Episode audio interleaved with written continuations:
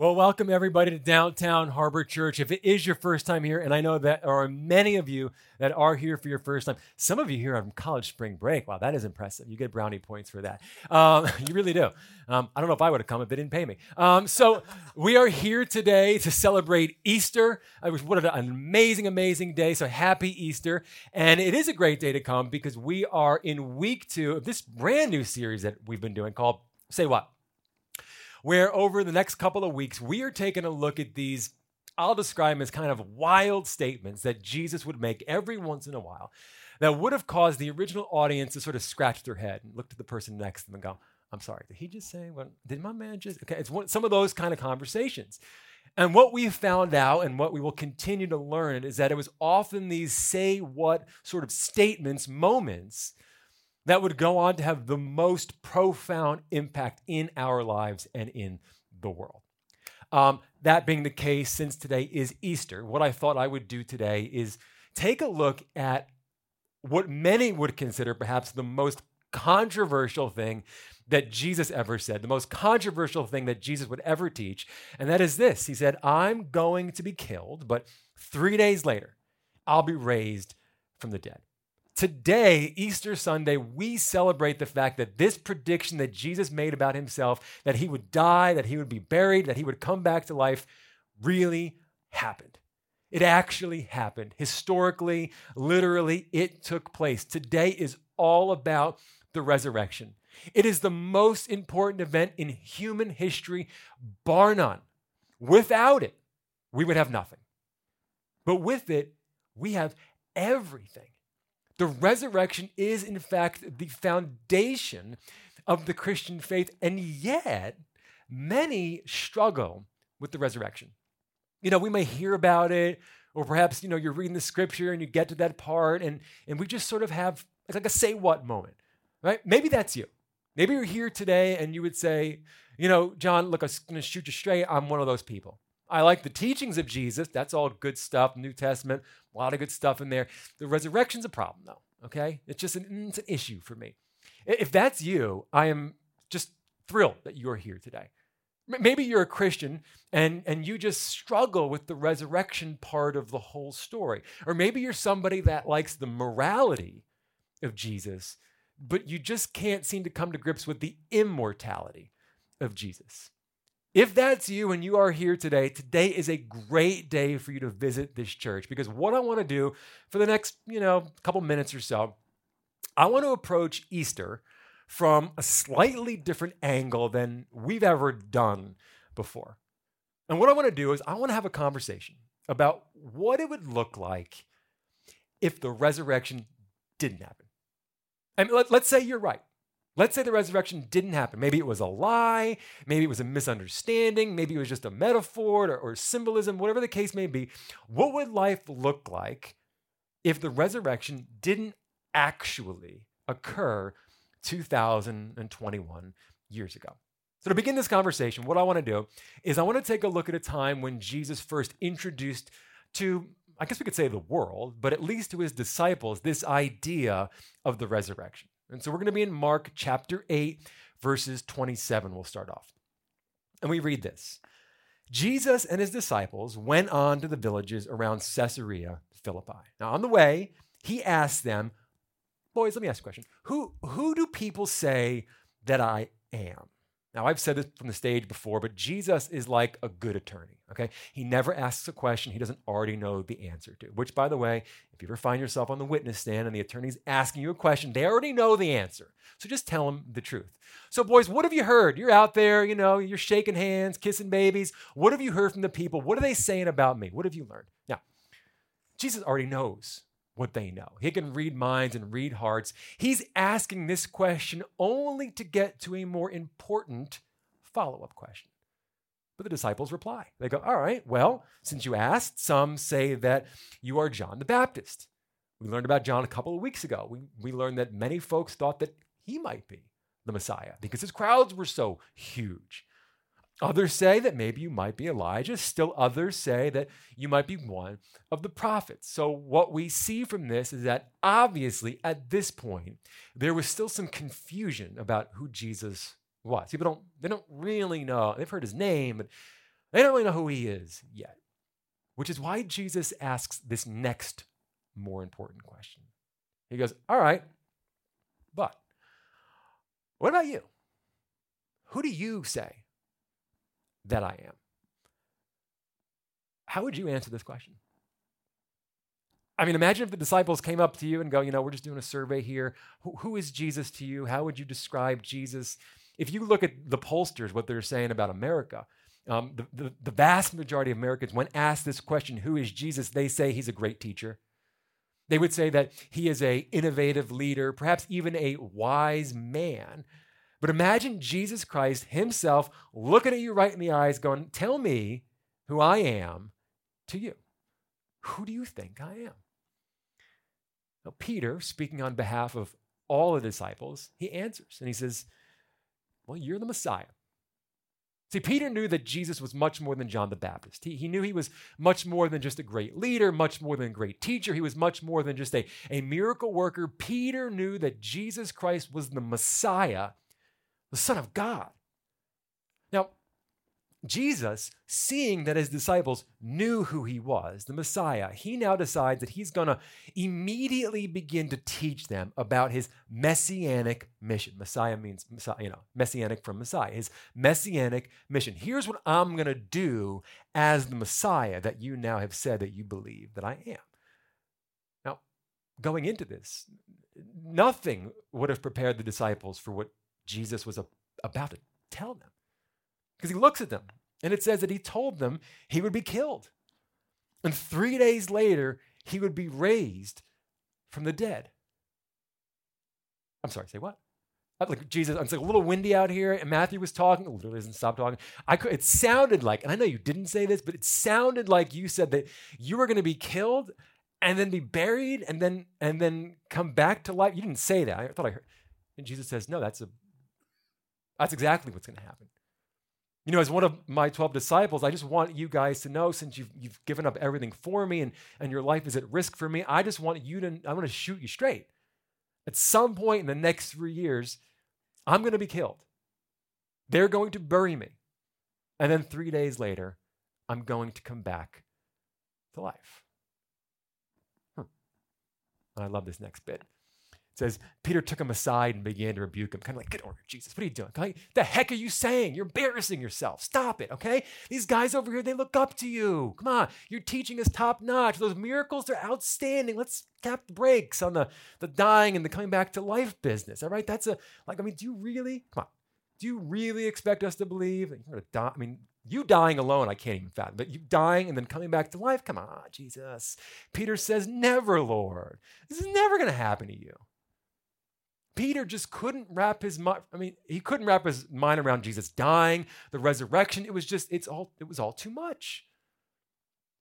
And isn't this the case for so many of us? I mean, we love the teachings of Jesus. Love your neighbors yourself. Love that. Don't judge others. Tattoo that on yourself, on your chest and your forearms, okay? Eat that stuff up. Resurrection bit, mm, it's a little too rich for my blood, okay? I just, mm, so, what we tend to do when it comes to our faith journey is that we try to separate the life and the teachings of Jesus mm, from his resurrection. It's like, yeah, we, we love Jesus. He's great. Sermon on the Mount, wow, that's some good stuff. Prodigal son, every time I hear that, I, I, get, I get choked up. We like his mercy. We like his compassion. We love how he treats the poor. We love how he elevates women in society. We love the turning of the other cheek bit, the going the extra mile. But I just, mm, I just don't believe that he actually rose from the dead. Maybe it's made up. Maybe it's a, a misunderstanding. And so, what I want to do, just in my life and in my journey, I want to I want to incorporate the teachings of Jesus. You know, like the Christian part, but don't expect me to believe in a literal, physical, historical, as though it took place in a, a moment in time, resurrection. See, what I want to do is I want to I want to raise up the, the teachings of Jesus, but I want to leave his body in the grave. I want, I want to raise up the example of Jesus, the, the morality of Jesus, but I, I want to leave him in that tomb. Does that sound like you? I mean, if, if it is, that's okay. That, if that's where you are right now, that is absolutely totally fine. DHC was created, it exists so that you could come and you could express your doubt with any fear of retribution. That doesn't happen at every church. That's a, you can do that here. But if that is where you are right now, we just need to have a conversation about that. We just need to sort of sort of flesh out that, that line of reasoning where we want to hold on to the teachings, but we want to let go of the resurrection. So, to help in this conversation, I want to take a look at something a guy named Paul wrote. Paul, if you, if you don't know who Paul is, Paul wrote over half of the New Testament. So, he wrote all the stuff you like, other than the resurrection bit. And, and so, one day he was writing a letter to a group of Christians in this city called Corinth. And in this group of Christians, they, shall we say, struggled with the resurrection. It was just, it, they just didn't believe that it could, that it could happen. And so Paul's intention in this letter is to explain sort of, let's call it the ramifications, if you will, of what would happen if the resurrection didn't actually happen. If the resurrection didn't play, take place, what would it look like in our lives and in this world? And I'm just going to let you know, and you're going to see it in a few minutes. It impacts way more, way more than we could ever realize. So the conversation kicks off in 1 Corinthians chapter 15, and we're going to start in verse 14. Paul says this If Christ was not raised from the dead, then what we, and when Paul says we, he means the disciples and all the New Testament writers Matthew, Mark, Luke, John, Peter, James, the whole lot of them, then what we preach to you is worth nothing. He goes, if, if Jesus didn't actually re, re, you know, come back from the grave, all that stuff that Matthew and Mark, Luke, John, all everything we all wrote, the stuff that you like to read, it's worthless. To which we might go, no, Paul, come on, no, you're, you're being too harsh on your stuff. We, we like we like your writings, we like your preaching. It's good. In fact, when we got married, I don't know if you know this, when we got married, we used some of your stuff at our wedding. You know that love chapter, love is patient, love is. Con-. We read that. People loved it. They ate it up. Somebody gave us a pillow with it. It's on our couch. I mean, no, your your stuff is great. Paul would say, well, I I'm glad you liked it. I appreciate the encouragement, but you got to understand all that love stuff, that love chapter in, in fact, everything that's written in the New Testament, it's all rooted in the resurrection. The resurrection is the glue that keeps it all together. The resurrection is the foundation of everything. And so, if the resurrection didn't happen, then the New Testament is worth nothing. And what's more, he would say, your faith is worth nothing. It's a little rough, Paul. I mean, it's going to be a little rough on us. But this makes sense what he's saying. Because Paul believes, and we believe here at this church, that the resurrection is the foundation of our faith. And according to Paul, if the resurrection didn't happen, then we have no foundation. But maybe you're someone who believes that the Bible is, is the foundation of your faith. But if the resurrection didn't happen, then the scriptures are worth nothing. Ipso facto, your faith is worth nothing. It's based on nothing. He continues. He says more than that, right? But wait, there's more. Okay, we, again, speaking of all the New Testament authors, we are then found to be false witnesses. That means liars. We are then found to be liars about God. For we have testified about God that he raised Christ from the dead. Look, if there's no resurrection, he would say, then honestly, you shouldn't pay attention to anything that we say. Because that means that we're liars. And we're the worst kinds of liars because we, we lied about God. Every one of us, Matthew, Mark, Luke, John, Peter, James, the whole, we all wrote, every single one of us, we all wrote that God raised Jesus from the grave. I went so far, Paul would say, I went so far to tell you that that resurrection power is available to you as a follower of Jesus Christ. And so, if the resurrection didn't happen, you should just, you know what you should do? Honestly, you should open up your scriptures and just start yanking out the pages that we wrote, everything we wrote. Just get rid of it because we're liars. You know actually did something very similar to this? Thomas Jefferson. Thomas Jefferson created what we now know as the Jefferson Bible. Here's the, sort of the frontispiece, if you will, of the Jefferson Bible. And it says this in his handwriting The life and morals of Jesus of Nazareth, extracted textually. What does that mean?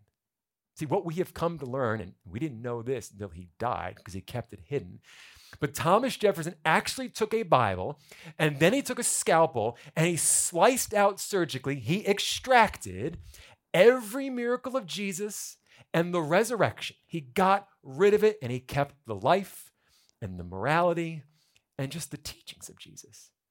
Why? He, he couldn't buy into that divine stuff. He couldn't buy into the resurrection. So he kept what he liked and he ditched what he didn't. Paul would say, Tommy boy, my man, you, can't have one without the other. You, you can't separate the life and the morals and the teachings of Jesus from the resurrection of Jesus. He continues his case. He says, If Christ was not raised from the dead, your faith is worth nothing. He says it again, and this is big. You are still living in your sins. Now, this is massively important, and I don't want us to miss this. And I'm, I'm going to really distill it down to like almost too simple, but it's, it's good enough for today. He, he's saying, look, if Jesus didn't actually come back from the grave, that means that you, as a Christian, have not been forgiven of your sins. That means that you are still separated from God. That means that you still owe God a debt, a debt that you cannot repay. Yeah, but Paul, hold on, wait a second, we would say. I thought, hold on. Didn't Jesus die on the cross for our sins? Didn't, didn't the death thing take care of that? Didn't he give his life for ours? Yes, Paul would say. But Jesus' death on the cross is just one half of the salvation equation. See, as Christians, and maybe it's my fault because we, we tend to put all of the emphasis on the cross and we forget about the importance of the empty tomb. You see, what the empty tomb does, and this isn't me now oversimplifying it, but theologically, what the empty tomb does is it proves that God was satisfied with Jesus' sacrifice on the cross. The resurrection proves that Jesus was, in fact, the Lamb of God who would take away the sins of the world. The resurrection does prove that Jesus was that perfect, sinless sacrifice. And if death were to hold on to Jesus, right, if he stayed dead, that means that he failed in his mission here on earth. But the resurrection, what it means is that it is a confirmation that God accepted his sacrifice, and it is a confirmation to us that we have indeed been forgiven. Then Paul makes us think about something we had not considered. And perhaps it's something we don't want to consider. he says, look, we're talking about the forgiveness of sins kind of a thing. Um, if we're going to say that resurrection didn't happen, well, in that case, all Christians who have died are lost. And this word lost that he used here in the, in the original Greek, the, the word that he used, it's, it's more like he, he's in the way that it's written, it's, it's like they're just dot, dot, dot, dead. It, paints a word picture of like, we don't know where they are. They're lost.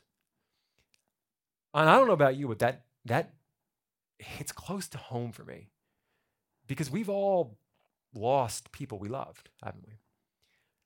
And the only thing that that gave us hope in that dark time, the only thing that we sort of we, we clung to was the promise that one day you would see your loved one again in heaven. I'm doing a funeral next week for a, a couple from DHC. They, they lost their 29 year old daughter. And, and this week, when I was sitting in Panera with them, just discussing the service, the mother said to me, and, and word for word, and I've never heard this before, she goes, John, I have a goal for the funeral.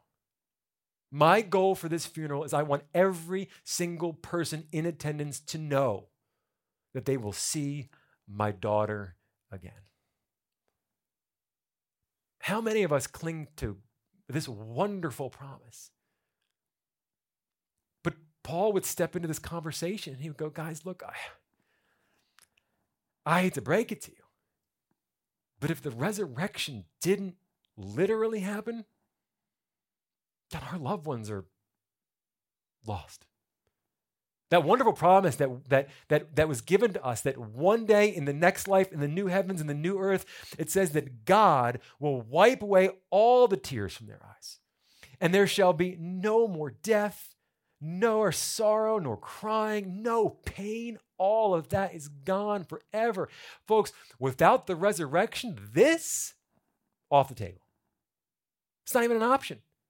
Uh, you, you go back and you read this. For this to be possible, the resurrection must have happened. And so, if the resurrection hadn't happened, that means that this life, with all of the death and all of the sorrow and all the tears, is, well, that's as good as it gets. Speaking of this life, Paul says, if our hope in Christ is for this life only, then we should be pitied more than anyone else in the world. Why would he say that? Why, why would a Christian be pitied? See, what he's doing here, this is sort of the summation of his whole argument. This is the culmination of his argument. This is sort of the, the closing statements. He's saying how pitiful it is for a Christian if their gospel has no substance, if their faith is meaningless, if their New Testament authors are liars, if they haven't been forgiven of their sin, and if those who have died believing in Christ are now lost? How sad. Almost jokingly, to relieve the pressure a little bit, he says, If the dead are not raised, we might as well be like those who say, Let us eat and drink, for tomorrow we die. I mean, if Jesus didn't actually come back from the grave, then every single thing that we do in Jesus' name is a waste of time. Loving your spouse like Christ loved the church, waste. Uh, loving your neighbor, waste. Giving generously, should have kept your cash. Okay? Uh, volunteering at church, come on, the biggest waste of all. Should have stayed at home. He's like, we might as well eat and drink and just live it up because nothing matters. Nothing matters if Christ were not raised from the dead. But, and I've been waiting all morning for this but. Today is all about this but. Lives have been changed because of this but. Sins have been forgiven because of this but. Death has been arrested because of this but. And DHC exists because of this but. The Greek word that Paul uses right here for this but, he, it, it paints a picture where he says it's, it's almost like everything up until this point all of the, the dark consequences that I've painted as though if the resurrection didn't happen, you can dismiss all of that. You can forget all of that because Christ has indeed been raised from the dead. The good news is, if you're here today, you don't need to spend the rest of your life with the separation between the cross and the resurrection. You don't have to have a faith that, that is shaky. You don't have to cling to the teachings of Jesus, but only sort of trepidatiously, if you will, put your weight on the resurrection. Paul would say we can, we should, and we must place all of our weight firmly on to that empty tomb because it is out of that tomb that we get everything. It is that empty tomb. It is the reason why you can believe. It is the reason why you can follow. It is the reason why you can serve. It is the reason why you can hope. Paul says, I passed on to you what was most important that Christ died for our sins, just as the scriptures said. He, he was buried, he was raised from the dead, and on the third day, and and how do we know it was on the third day? How do we know he was actually raised from the dead? How do we know this wasn't a lie? How do we know it wasn't a misunderstanding? How do we know it wasn't a metaphor? How do we know it wasn't just his spirit that came out of that grave? We know because he was seen with eyeballs by, the, by Peter and then by the 12. And after that, he was seen by more eyeballs, by more than 500 of his followers at one time, most of whom are still alive. Though some have died, but they're not lost, and we're going to see them again. He says, Then he was seen by James. That's the brother of Jesus. And later by all the apostles. And last of all, though I had been born at the wrong time, I also saw him. Paul would say, Look, guys, I understand that the resurrection is a big pill to swallow. I get it. I understand that it's difficult to grasp. I understand that you didn't see it. I understand it's difficult to believe things that you didn't see and that we no longer see. I'm just letting you know. I'm just letting you know that Jesus actually, physically, and literally rose from the grave. And if you want more proof, all you got to do is go to Jerusalem and ask these people. I'll give you their addresses, I'll give you their names, I'll buy you the train ticket. And you can look at them in the eye, and they will tell you with joy in their hearts that Christ has come back to life, and we saw him. You know what that means for you if you're a Christian? Do you know what like do you know what this means for you? You know what Easter means for us? It means that your hope was not in vain. Are those prayers you made, they're not in vain. Those tears that you shed were not in vain. Your love for others was not in vain. Sacrifices you've made, they're not in vain. That conviction in your heart is not in vain. Your service to others and, and God was not in vain. And most importantly, your worship was not in vain because Jesus Christ rose from the grave. And that's why we are here today. It is the foundation of our faith. Like I said, without it, we really have nothing. But because of it, we have everything. Paul says, and just as Christ was raised from the dead by the glorious power of the Father, now we also may live new lives. It's because of that empty tomb 2021 years ago that we have been blessed with new life in Christ. It's because of that empty tomb that we have been forgiven of our sins. It is because of that empty tomb that we have been released from our past and given a bright future. And it is because of the resurrection that we have been set free from the sting of sin and death. That is what the resurrection means to us. So, what's the practical? What do you do with a message like this? Every single week, if it's your first time here at this church, we put this word on the screen because we want to make sure you can leave on a Sunday and just know exactly what to do with what you've heard. So, as we kind of bring this to a close, I want to talk to two different groups in the room.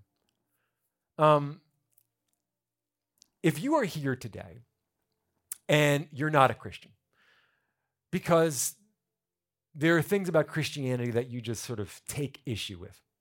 I get it. I get that. But let me just say this.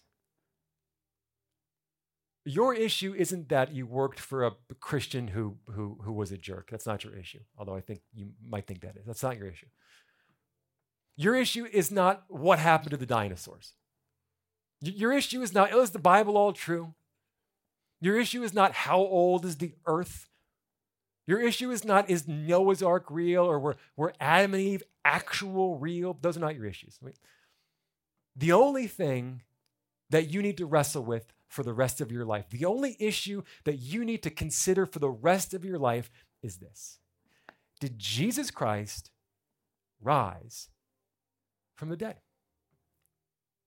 Because if he didn't, then, folks, it's game over for Christianity. But if he did, that changes everything.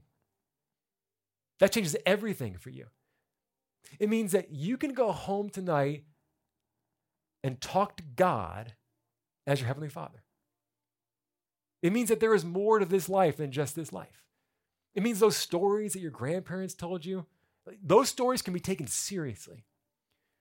It means your parents' faith, as flawed as they may have been as individuals, was real and genuine. It means that you can be forgiven. It means that God loves you unconditionally. So, as you consider faith, as you consider Christianity, just know it begins and it ends with the resurrection. For those of you who are here today, and I know there are quite a few, of you, for those of you who are here today who have put full faith into the resurrection, I just have one question for you. Are you living a resurrected life? See, Jesus said that he came so that we may have life and have it to the fullest.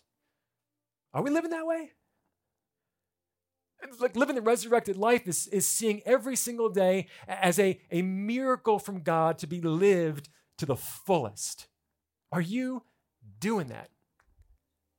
It's an opportunity to allow our life, our attitudes, our outlook to glorify God. You doing that? It's an opportunity to serve others, love others, and forgive others. And I hope you're doing that. A resurrected life isn't bound by shame or regret or fear because all of that was left in that tomb. See, when Jesus died on that cross and, and rose from that grave, he declared victory. He declared victory over sin and death. And we, as his followers, if you are a follower of Christ in this room, you get the honor and the privilege of living victoriously. That's what Easter is all about. Let me pray for you. Dearly Father, I want to thank you for the opportunity that we could come together to celebrate the greatest event in human history, the event that everything is based on, rooted in, and founded in. God, I thank you that you sent your Son to this world. I thank you for his sacrifice on that cross, and I thank you for the confirmation of the empty tomb to know that we have been forgiven that we have been made right with you, that we have been given a new life. Lord, if there are folks with us today who just who are not there yet, who perhaps struggle with your son, whether his he even exists or with the resurrection, I pray that today, at some level, they would have a have a moment with you. Where they might, perhaps for the very first time in their life, know your son Jesus as their Lord and Savior. But God, I just want to take this moment to thank you publicly for what you've done in my life. For without you, I would be nothing. But Lord, because of that empty tomb, every single one of us knows that we have everything because of that. And that's why we're here today. Thank you, Jesus. And we ask all this in your name. Amen.